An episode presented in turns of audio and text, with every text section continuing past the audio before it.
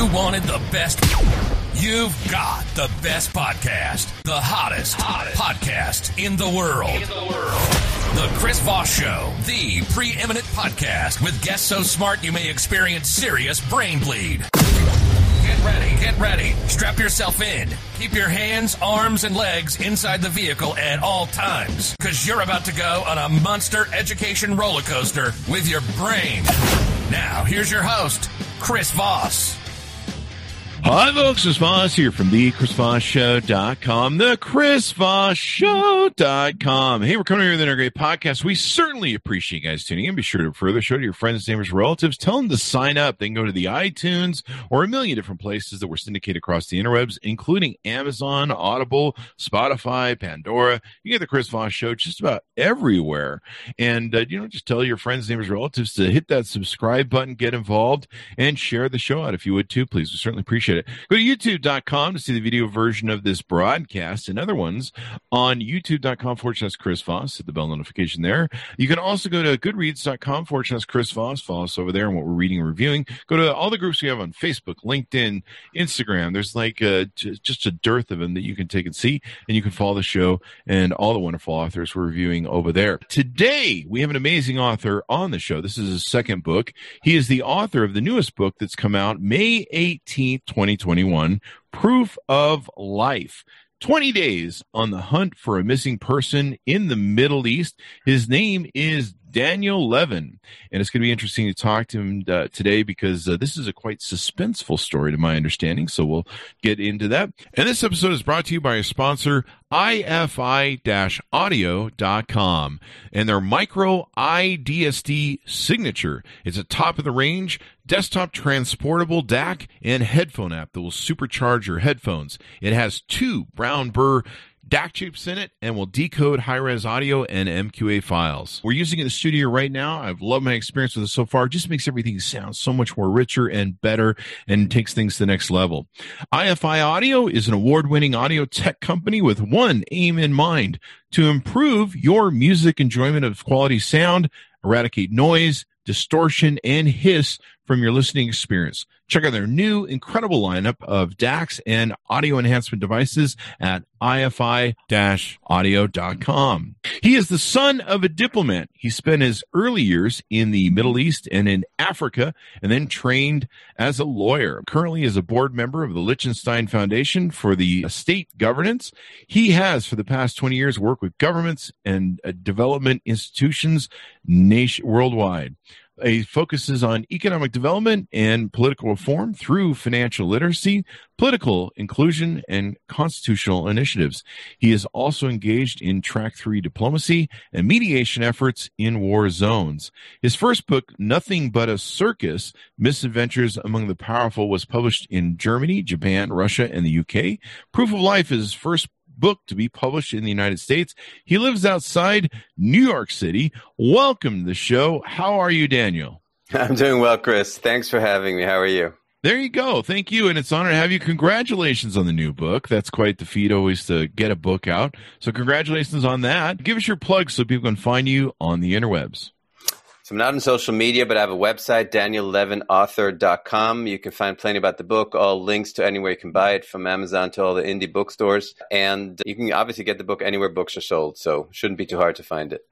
There you go. Now, this is uh, called a fast paced thriller wrapped in a memoir. What motivated you want to write this book? The book, uh, this is a book that took place in 2014, and uh, I ended up running into some victims of the Syrian war, in particular two girls. One of them, and you'll see this at the end of the book, made me promise to tell her story. It was the main reason I decided to tell it. That's powerful. That's powerful. It's a hell of a war. It's it's just astounding. It's still going on, but you look at Afghanistan too, and how it just and no one I don't see any reporting on that war. So give us an overarching view of the book and uh, what it entails for the people looking to buy books out there. Okay, I was asked in 2014 by an acquaintance to meet him in Paris, and he opened up his heart to me, told me that son of one of his best friends had gone missing in Syria. And the reason he approached me was that I had spent a few years in Syria through the foundation and had been approached by families and governments with uh, requests to find missing information hostages because our work in the region, we were really mediating beyond, between the warring sides and working with some young people trying to rebuild Syria if the killing stopped. This is early in the war where people thought this war might end, actually. And so we had a pretty extensive network of relationships in the region. So in some instances, we were able to help get information on missing people, even negotiate the terms uh, of a release. Whereas uh, by, ta- by the time this person approached me in 2014, the war was really tipping into an extremely ugly place. It was before the Russian intervention in 2014, which tipped the war entirely in the, in the favor of the regime. But at that point, it was just pure slaughter, and it was very hard to help anybody. And I was not inclined to help this person, but appealed to my compassion before I really had a chance to say no. So I found myself following that request for 20 days, hunting through the Middle East, just trying to find information on this person. And what stuck out on you in that compassion? What was it that was the trigger for you, if you don't mind me asking? You know, it's real hard when you when you talk about a war theoretically, or read about it in the newspaper, watch a documentary. Even when you read horrifying stories, we're just wired to compartmentalize. It would break our heart mm-hmm. otherwise. It's if you are a pediatric oncologist, if you if you take that stuff home, you're just going to have have a broken heart. You have to figure out a way to do that. And so the same thing is true here. If you're approached with a request to find a missing person and the conditions are such that you think you can help, and the whole bunch of conditions we can get into mm-hmm. later. One of the most important things is not to spend too much time with the family because it becomes emotionally extremely draining. They they go through hell and they suffer. And so what had happened here is I spent a whole evening with this person watching him suffer and mm-hmm. realize how it affected him. And it just is very hard to walk away when you're locked in that way. It's a different thing if you get a request or request through a person and you don't know the person who's asking you and you're not having a direct conversation. You have a chance to say, I don't think so. I, I just don't think I can help here or this may just be too hard. Whereas in this case, I was really drawn in before I even had a chance to reconsider. That's that's wild. Now, is this kind of a Liam Neeson sort of thing where you have a particular set of skills that's no, I will find you. No, none of that. There's a reason those things are all fiction. Same with Jason sure. Bourne and Jack Reacher and sure. all that. No, it, this is real different. First of all, your chance of being successful in just even getting specks of information, let alone proof of life, let alone negotiating release, are extremely slim. Wow. Uh, it very much depends on who has the person. People who have been taken by groups that are close with a regime and militias with a regime have a really slim chance because the regime can never admit that they have a person because if something happens to them, then they're held responsible. Yeah. And then you have groups all over the country, from terror groups to secular opposition to the regime, who often want ransom, and we're precluded from negotiating ransom payments and paying ransom payments. So the area, sort of the sliver in which you can be successful, even just get proof of life and then figure out a way to get a person out. In other words, offering something that's not a ransom payment, some kind of a favor, a medical treatment for someone's mother abroad, things like that, or medicine that they otherwise can't get.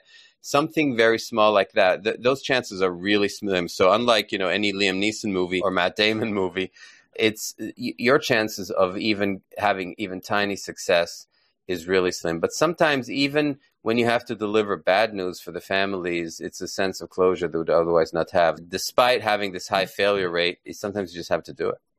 That's sobering when you really think about it. The one thing I know a lot of people suffer from is if they don't get to see or they don't know whether someone's alive or dead, it can be just this open wound for decades until they get some sort of confirmation. So it's sobering to think that sometimes they're just going to get closure and know that at least with the results of what happened with their loved one, which is just astounding to think about. Yeah, everyone reacts differently. I know, I know families who almost beg you to tell them that their son has mm. died uh, just so they have some closure, and others don't want to pick up the phone when you call them because they don't want to hear bad news because they live for that moment of hope every day. And you never judge anybody. People react very differently, but everyone reacts uh, with just so much heartache and so heart pain that it's it really it's very hard to go through mainly because of dealing with the families. Wow. So you compress this is 20 days where you're racing against time in, in a thriller sort of setting where you're negotiating with all these people. Give us some different insight into what that was like or different things that you can tease out for the story for readers to, to want to go grab the book.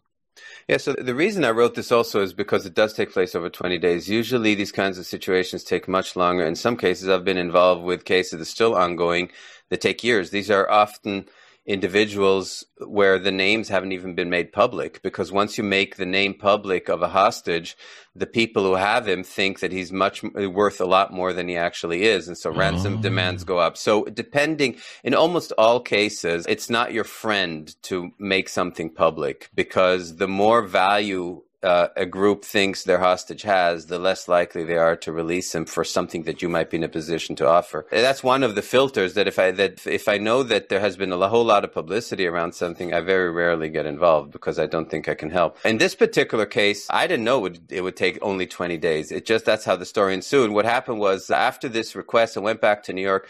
I actually spoke. I called a friend of mine who's in the Saudi, who's extremely well connected in the Middle East. A very dear friend I've known for many years. There's no commercial aspect to our relationship. If he can help me, he does. If he can't help me, he tell me he tells me he can't. Is straight up a really great person that way, honest. And uh, I called him up and said, "Listen, I, I got this request for this guy. Have you ever heard of him?" And he said, "No, never heard, but let me see what I can find out." And then he called me back and said, "Listen." I may have a lead, but you're going to have to come to the Middle East. So if you want to do this, come to Istanbul, meet me in Turkey in Istanbul. And uh, it may be that night that you come, I'm going to put you on a plane to Beirut. And you're going to meet a head of a militia based in Beirut who's going to direct you to the group that has this missing person.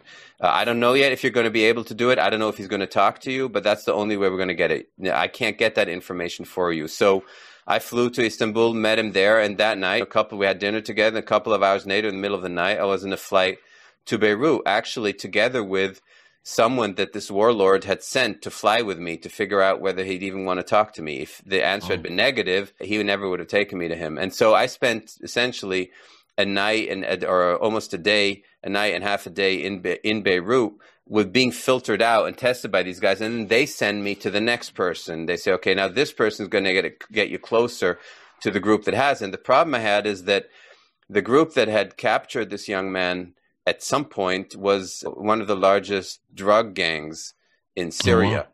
So at that moment, you're really chasing some really unsavory characters. But if you want to know what happened to him, whether he's alive or not, and if he is, where he's being held, those are the people you're going to have to start interacting with. And so I'm chasing, trying to catch up with these guys from Beirut and then at some point to Jordan and from there to Dubai until I finally catch up with the individual who can tell me. And then I have to figure out how do I get this guy to actually tell me that because he's not going to do it just because he's a nice guy.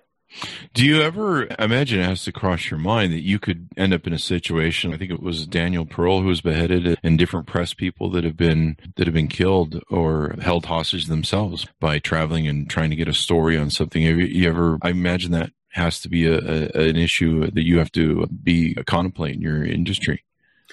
Yeah, I obviously I'm very careful. I'm not a journalist. Daniel Pearl, James Foley, Steven Sotloff. Uh, Daniel Pearl was beheaded in Pakistan. Uh, he was working for the Wall Street Journal. Others in many in Syria, unfortunately. In fact, in 2014, just weeks before the events took place, there were these gruesome beheadings of James Foley and others. And so this was very fresh on my mind. Now, I was very careful in how I traveled. I don't talk in the book about my trip to Syria in that because I was asked not to mention it by the Syrian friend who helped me in Syria. But I'm very careful about getting assurances. I never spend a night in those places and uh, there's oh there's some risk but the only time where i really surrendered essentially to that kind of risk was the night in beirut where i was asked to give over all my cell phones where i had to go through metal wow. detector to make sure i'm not wired or otherwise have any kind of gps chip or anything like that so i'm really going cold or black if you want to if you want to use that term in that moment for that night. That was definitely something where i had to make a conscious decision but i knew that because the meeting had been set up by my friend in istanbul my saudi friend and i trust him 100% i knew that I, I assumed i'd be safe. And then the only other time where I felt I was actually taking that kind of risk. Wasn't in Syria, but actually in Dubai. Once I came face to face with this drug lord, because this was a person who was known for his cruelty, and uh, and I knew obviously I had to trick him into giving me information, or, or in that specific case, almost flatter him into revealing what he knew. And this is really interesting to me. I, there's the U.S. law or whatever it is that says you don't negotiate with terrorists. You can't negotiate on behalf of the foreign of the U.S. government. And uh, so it's really surprising to me when you said there's different ways that you do trade and, and, different things. Do you want to expand on some of the different ways that you guys use to to grease those wheels to get people released? Yeah, you really can't offer ransom payments. I know that there are certainly instances also of U.S. hostages who have been released with ransom payments. Usually, yeah. the U.S. is a wink wink situation where they allow other governments, like the government of Qatar, to make those payments. The moment I know that may be involved, I step away. There was one case where I was asked for, for help if I had any information, and then uh, actually the same person I mentioned in my book, Khaled Al Mari, told me not to touch it because he had heard through the grapevine that there was a ransom payment done behind the back. So I really do walk away from that. It is illegal, and I certainly don't represent the U.S. government. That's violation of U.S. law. So you have to be very clear whom you're representing, if at all. I usually don't act as an agent at all. I'm asked to find information. If, in mm-hmm. fact, it turns out that you get proof of life and the person's alive, and then you move to a next step of negotiations, I don't do that without interfacing with the intelligence community and the government because you're running into all kinds of minefields there, literally and figuratively. The favors that you can do, you're not giving cash payments, and this is I discussed this extensively in the book because some of the sleazy intermediaries were trying to squeeze me for mm-hmm. payment. Yeah. Uh, and in fact, one of them threatened me. It's actually an American of Palestinian origin from Dearborn, Michigan, whom I talked to in Jordan, he said he wanted payment just to lead me to the next stop. Wow. to the next individual. And when I said, you know, I can't do that, he said, well, I'm going to spread a rumor about you that you took $10 million. And I said, well, that's not true. And he said, well, that's the price you're going to have to pay unless you pay me. And I had to extricate, I'm not going to give away the spoiler how I tried to get out sure. of this, but I had to essentially bluff my way out of that to make sure he wouldn't spread that rumor. So it can be devastating, not only because it's an illegal act, but also if there's ever word on the street that you are offering ransom payments, you can never negotiate ever anything again without a ransom payment, which is why we have that principle that we don't pay ransom is because oh. every time you pay 10 more people get kidnapped for ransom. Yeah. You might get one guy out, you're getting 10 more potentially killed. So the, when I talk about favors, I'm talking, let's say militia in northern Syria has a hostage or has information on a hostage. And the person you're talking to says, listen, I, okay, I understand you're not going to give me a million dollars for this hostage here's the situation. I have a cousin in Damascus who's in stage three, or his wife has stage three breast cancer. The guy's on the U.S. sanctions list because he's considered a butcher, but his wife's innocent, and we can't get her out of the country for medical treatment. Is there some way you can arrange that? And that's the kind of favor that you can arrange just in return for some information, where you speak to friends of friends in Beirut. It could be a hospital in Beirut, it could be a hospital in Jordan we try and arrange for medical treatment for someone in return for that kind of information. So it's a network of favors and counter favors. But I want to mention another thing because I don't want to create a wrong impression that I'm going there with a goodie bag and I can hand it out as I please. This only works if you've established your relationship of favors years before that.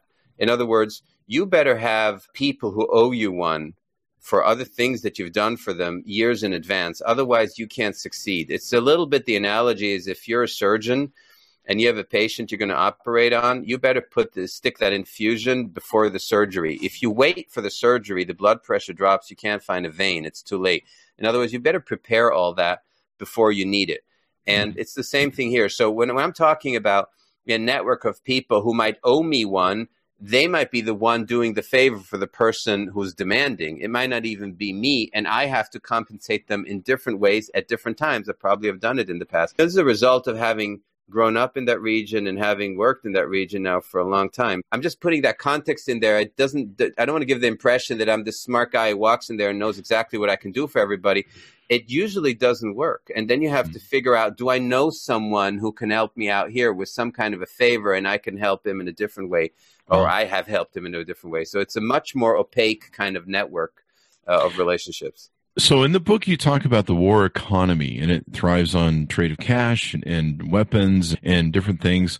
Is that why are these? Is that why these people are motivated to kidnap people and and hold these people if they hold them?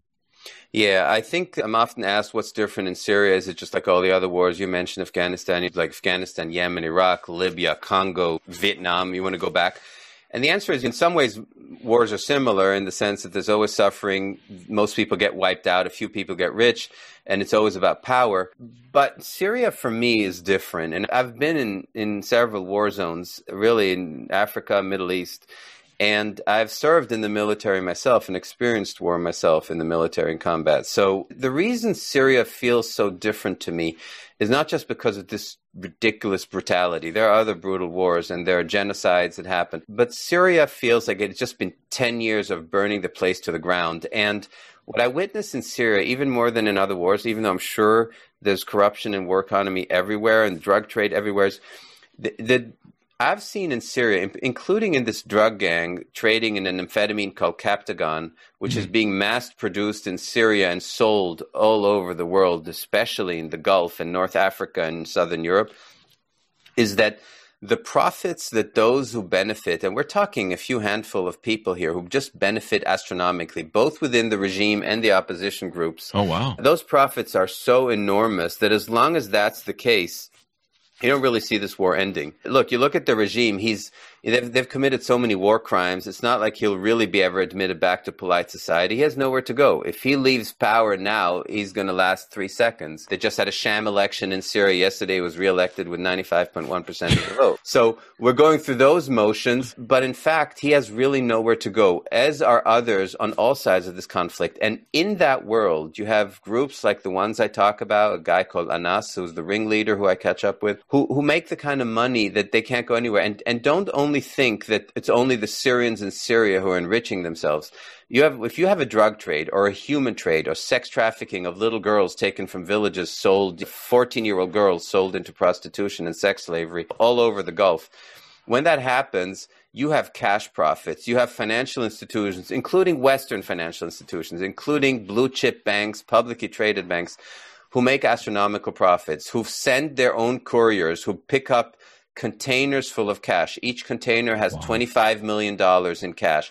They count it. They make sure it's not counterfeit. They put it in the vaults and then give 70% or 65% of that in the SWIFT system. Now they do it increasingly with cryptocurrencies to hide the beneficial owner in the origin. When we talk about war economy, this is not just the drug traders on the ground or the weapons traders or the pimps this is also the entire economy that benefits from that. And so uh, until you disrupt that and really change it and go after bankers who are involved in it the same way you go after the drug dealers and the murderers, you're not going to change this kind of war. This can go on forever until they run out of people. Is this one of the reasons Russia and Iran are supporting it? Is for the drug the drug trade, or is it just they're just being dicks, or everyone has a different interest? Yeah, you know, everyone being dicks is a good assumption for people who support wars. That's uh, that you can apply across the board, including for us in some yeah, of our wars. That's a technical term. Yeah, yeah. I, I, think that I mean beyond the generality of it, yeah, that's definitely true. Everyone has a slightly different interest. So the Russians, for the Russians, it's basically a return to the glory days of the Soviet Union. They lost the Cold War in the late '80s, early '90s. They had to retreat. Putin has never forgiven the U.S. for the victory dance that we did, uh, saying "You lost, we won. Too bad for you," kind of thing.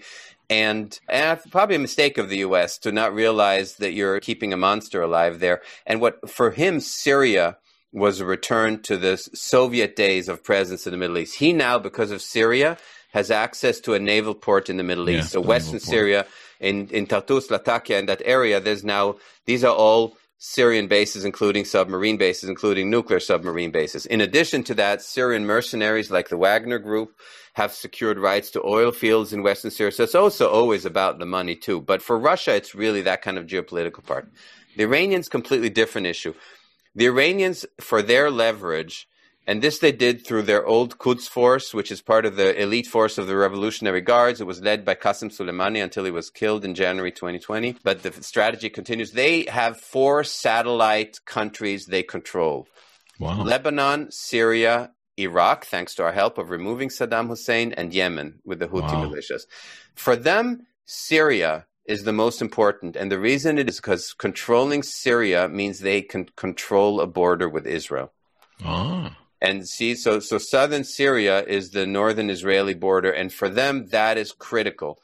And so that is their particular interest. There's no love. Putin doesn't like Assad, probably because Assad is really tall, Putin's really small, and he doesn't really like people who are much taller than he is. And the Iranians don't like Assad either. For them, the Assad regime, even though they're Shia Muslims, they're an Alawi sect of Shia Muslim. They're the secular, nationalistic kind. There's no love lost there. They actually feel closer to the Sunni Palestinians in the Gaza Strip, as an example. So it's not about religious ideology at all, but it's really about that power presence. And then the US, they're catching the US in these years where we're trying to figure out what do we want? Do we want to be present in the Middle East? Is it really worth it? Shouldn't we focus on China a little bit more? So they're catching US essentially in a mo- moment of weakness where we're still trying to figure out whether we should be there or not be there. So for every country, it's different, other than the general statement that you made earlier. Yeah, it's quite the thing. I guess they can't shut down the money laundering by the banks. That would probably be a key way to shut this down. I imagine they try, but I imagine there's banks somewhere in the world that do business with somebody. You actually could shut it down. You obviously have to enforce it. We've come we've become so accustomed.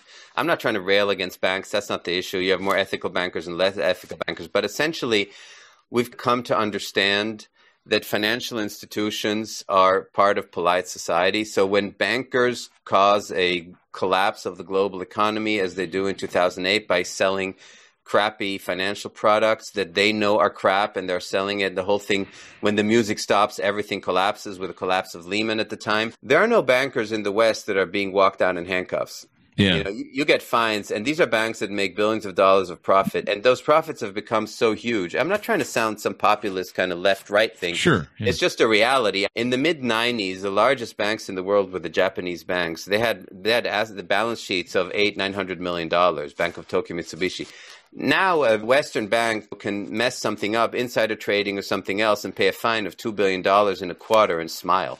Mm-hmm. Because J.P. Morgan Chase just made just in the during the pandemic, just an overdraft you know, over a billion dollars in fees. So this is just a smile. So we've become accustomed to banks not really bankers, I should say, not being prosecuted for these crimes. And even when banks pay fine, they move on. So unless you start going individually after bankers who have been involved, and I, there are tons of examples, but this is just one aspect of it. But you can we have the laws to prosecute it and enforce it, but there has to be a willingness to do it the same way you march perps out in handcuffs and you have mm-hmm. their little march and with the mugshots the same way you could do the same thing with all the helpers it's not just the bankers i'm not trying to vilify that profession but yeah but until you start to do that's not going to stop yeah, I remember there was a lot of stuff that took place with Wells Fargo, just hit after hit there for a while, and it's just extraordinary. It's just like no one goes to jail for anything. What, are your thoughts on? You've written a lot of different articles and things on that.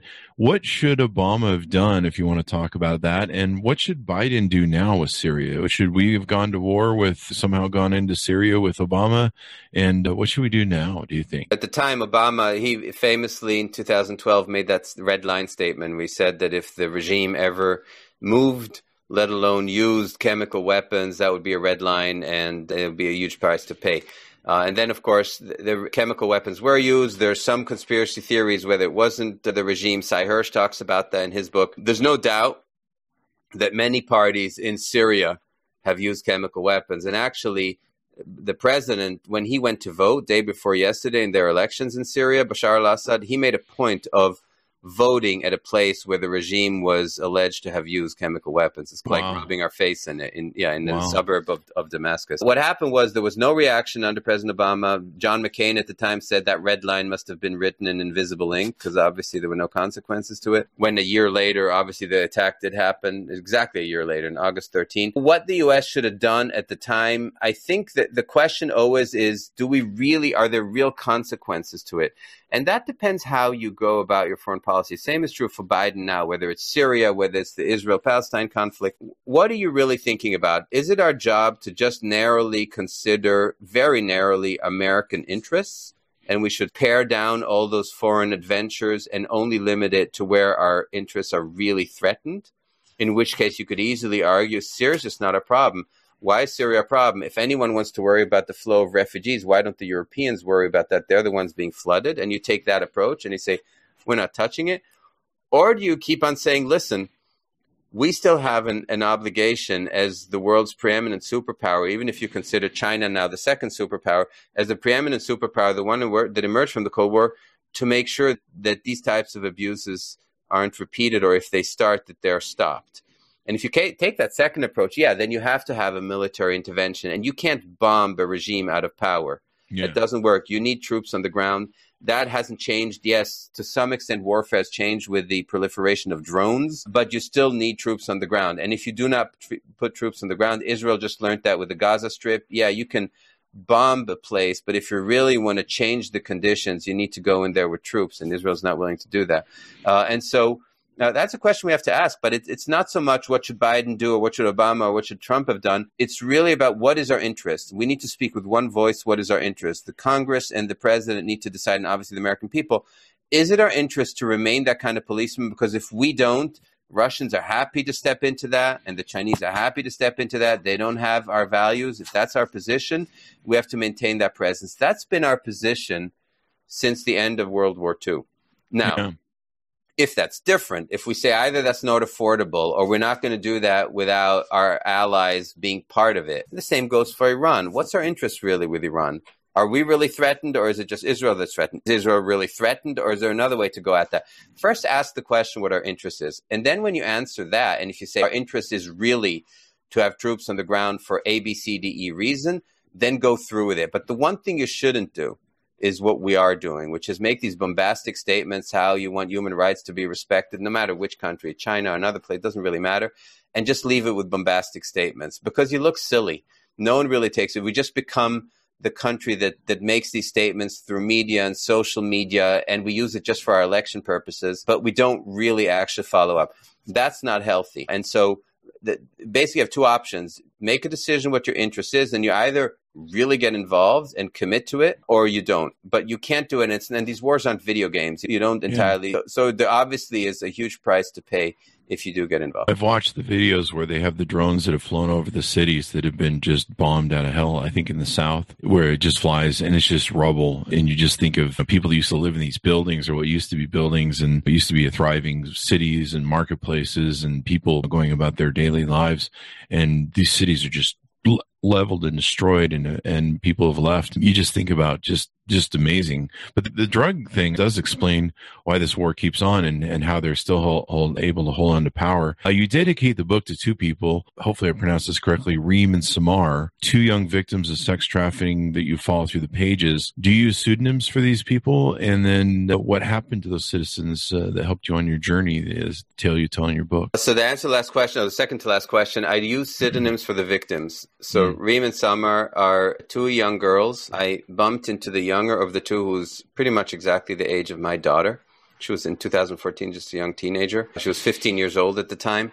And she was being dragged by her hair by a man who just was treating her like a prostitute through one of these bars. And I got into physical altercation with the guy that I described in the book. And then her older sister Reem, whom I call Reem in the book for her protection, came up to me to thank me. And in fact, without Reem, I wouldn't have been able to solve my case. I wouldn't have wow. found my way to the main drug dealer who had the information on the missing person. She took a huge personal risk.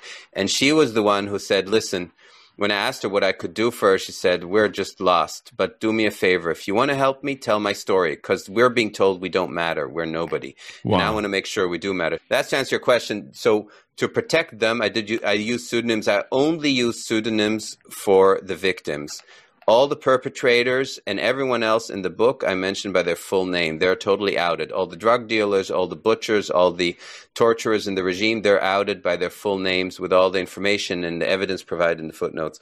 The victims I protected by that.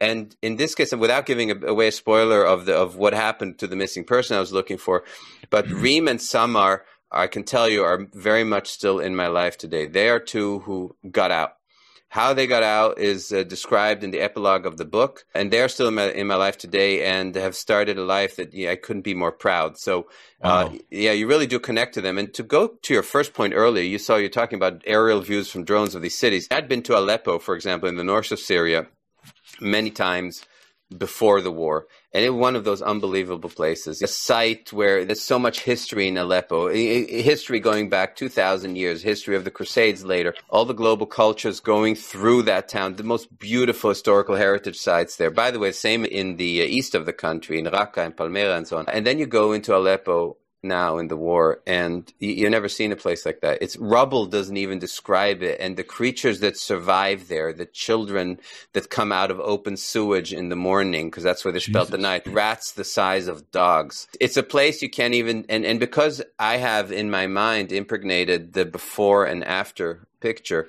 you just you can't put to words and i'm even hearing myself talk to you now and i'm saying yeah for a listener it's okay this place just sucks it was destroyed but you can't really put it into words. Imagine where we're living today, and it's not just our houses being gone, just wherever you go, it's as if this giant bomb hit, and all you have is a crater with some rubble, and you walk through it, and every once in a while you bump into a photograph of a family or a picture that's half torn up. So, eh, no words can put into in, can put into reality the kind of devastation that exists. Wow, that's heartbreaking, man. That is heartbreaking. Yeah, I, when I watched the drone videos, I was imagining what it must have looked like. And I think I saw a video where they had side by sides of what the town used to look like and then what it looked like after being bombed out. And I, I just thought of all the people. You, you have a home, like much of us, many of us do. You have a place where you have all your, your pictures and your family things and the things that are important to your life. And then one day it's, it's all gone and wiped. And maybe you've lost family members and then you're on a track somewhere as a refugee. And it's just horrifying to think about. What do you hope readers take away from the book and the, and the conflict in Syria? I want readers to really spend just uh, spend a few days reading this book and just understand what it's like. I, I, write in the book that I, for me, felt like my head was being held underwater for 20 days. Wow. I want readers to feel that for once. You come away with hope. You know what? What I really took away when it's all said and done is this feeling of there, but for the grace of God go I. But for the grace of my parents who luckily enough raised me and, and, and then I was born in different circumstances and not like one of these unfortunate. Maybe it's not bad for us once in a while to have some perspective. And you don't have to go to Syria for that. It can be in our country, in our neighborhoods, but just once in a while to just have a little bit of understanding and empathy for those who don't. Because we talk about these things really like board games or video games. And this suffering is continuing. So you and I are having a conversation right now. their kids being beaten to death in Syria as we're chatting. And so it's not like the killing has ended. And it's every killing senseless, every war is senseless and benefits only a few. But you look around Syria and you say, what are you guys even fighting over? This country's done. Ten years ago, Assad said to his people, you either get me or I burn the country to the ground. And in the end, they got both. They wow. got him and he burned the country to the ground. Maybe some perspective on that. And before we just run our mouths about all these things, oh, that's Middle East is hopeless. Who cares? Just lock the door and to throw away the key. Maybe just understand it's really there, but the, but for the grace of God go I. Wow. And the refugees spreading uh, across different places to take them in gave rise to this populist method in government and almost a fascist sort of thing where it became racist and attacking these people who are just trying to get to some sort of safety and some sort of uh, place where they can call home or just be able to have a square meal and, and a roof over their heads, which is what most people I think are going for. Do you see Do you see an end to this war anytime soon? Is this going to just go on for decades, or do you see? Do you have any anticipation or projection for that? It's not going to end just like that, and yeah. obviously can go on for decades for our lifetimes wow. if we don't end it. But whenever we talk about refugees, then depending, like you make the statement you just did, then you're going to get attacked from people on the right who say they're changing our culture. We can't allow for that. And then people on the left come and say we have to show empathy and we shouldn't only care about our culture. And then it becomes everyone's already tribal. It's just everyone's just signaling which group they like to belong to. That's really not the right way to talk about it because mm-hmm. there's truth in both points. Of course, if you take 2 million Syrian refugees into a Western European country. Germans admitted 1 million in one batch. It's going to change that society. It's going to lead to conflict. Whenever there's crime coming from any refugee, immediately you're going to have the counter reaction. And the result is going to be you're going to have right wing governments come to power. And then you have some real cynical players like the Turkish president takes the refugees from Syria. Whenever someone in Europe pisses him off, he just releases a few thousand into that country to create a problem in that country. It's affected Hungary, it's, conf- it's affected the Czech Republic, Poland, countries that have really gone through political turmoil as a result. So, if you really care, even just because you don't want to take refugees, the only way that stops is if you end the killing in that country. And that stops if you put pressure on all the outside powers and players who keep that conflict alive. So, yeah, the moment does come and say, let's say at the United Nations Security Council, why do we even have it? If we pass a resolution blacklisting Syrian killers, it doesn't matter which side they're on for now and that resolution gets vetoed by the Russians, right? Or in a di- or we pass a resolution against discrimination in another country and that resolution gets vetoed by the Chinese, or they pass a resolution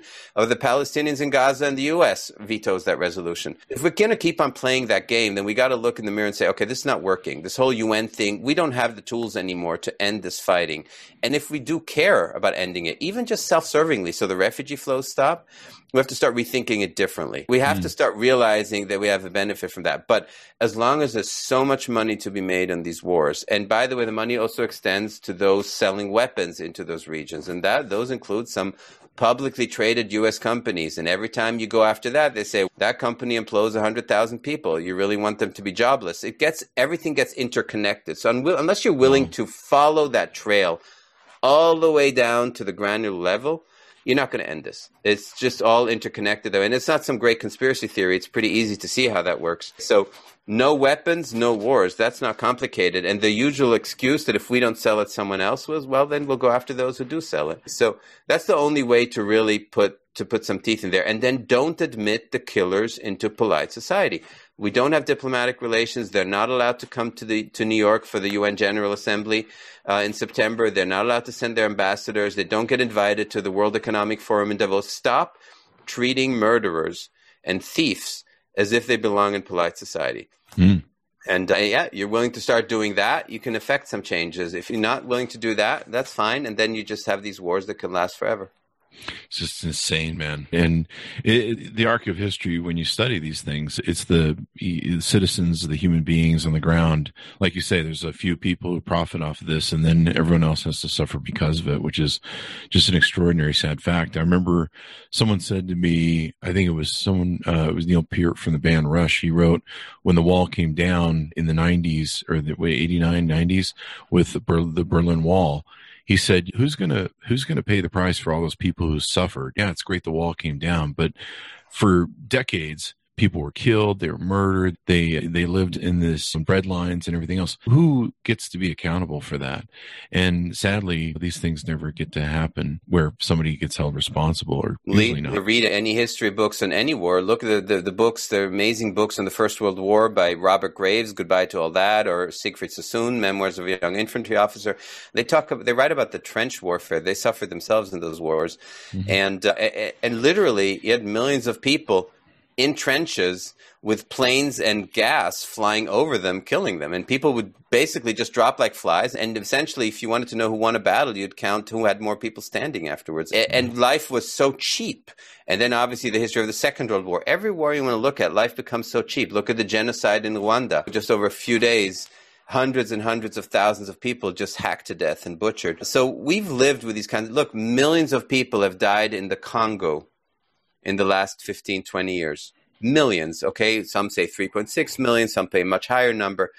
That doesn't even make a, a, little tiny blurb on page 12. You have to have some crazy kind of massacre for that to even get a little blurb somewhere. So li- human life has always been cheap that way, and I understand that what frustrates me is double speak. We have all these highfalutin conversations about what we're going to do in all these great conferences to create peace. And then in the end, the killing just continues. And in fact, if you wanted to kill the killing, you, there are things you could do. There are things you could do, but you got to do them. So maybe the, the answer to that is maybe we talk a little bit less and do just a little bit more. There you go. There you go. Daniel, it's uh, definitely enlightening and uh, insightful to share this, uh, to have you share your book with us. And of course, a great book that takes us through a thrilling uh, experience that you're going to do that I don't think I would want to be doing it. So it'll be easier to read the book. Thank you very much, Daniel, for spending your time with us today. And give us your plugs if you would. Okay, again, so it's the book is uh, Proof of Life 20 Days in the Hunt for a Missing Person in the Middle East, Daniel Levin. And uh, you can find more information on, on my website, daniellevinauthor.com, and get that book anywhere books are sold. And thank you very much for spending time with us and the work you do. I, I think it's just incredible what you're doing and, and, of course, the people you're saving. There, Chris, thanks so much. You're being very kind. I wish I had a real success rate here, but I really appreciate your kind words and the chance to talk to you. Thank you very much, sir. Continue success in what you do. To my audience, be sure to go see the video version of this at youtube.com forward slash Chris Voss. Go to goodreads.com forward slash Chris Voss. See all the groups we have on Facebook, LinkedIn, Twitter, Instagram, all those different things. And you can follow us over there and what we're doing. We'll see you guys next time. Take care of each other and uh, see you then.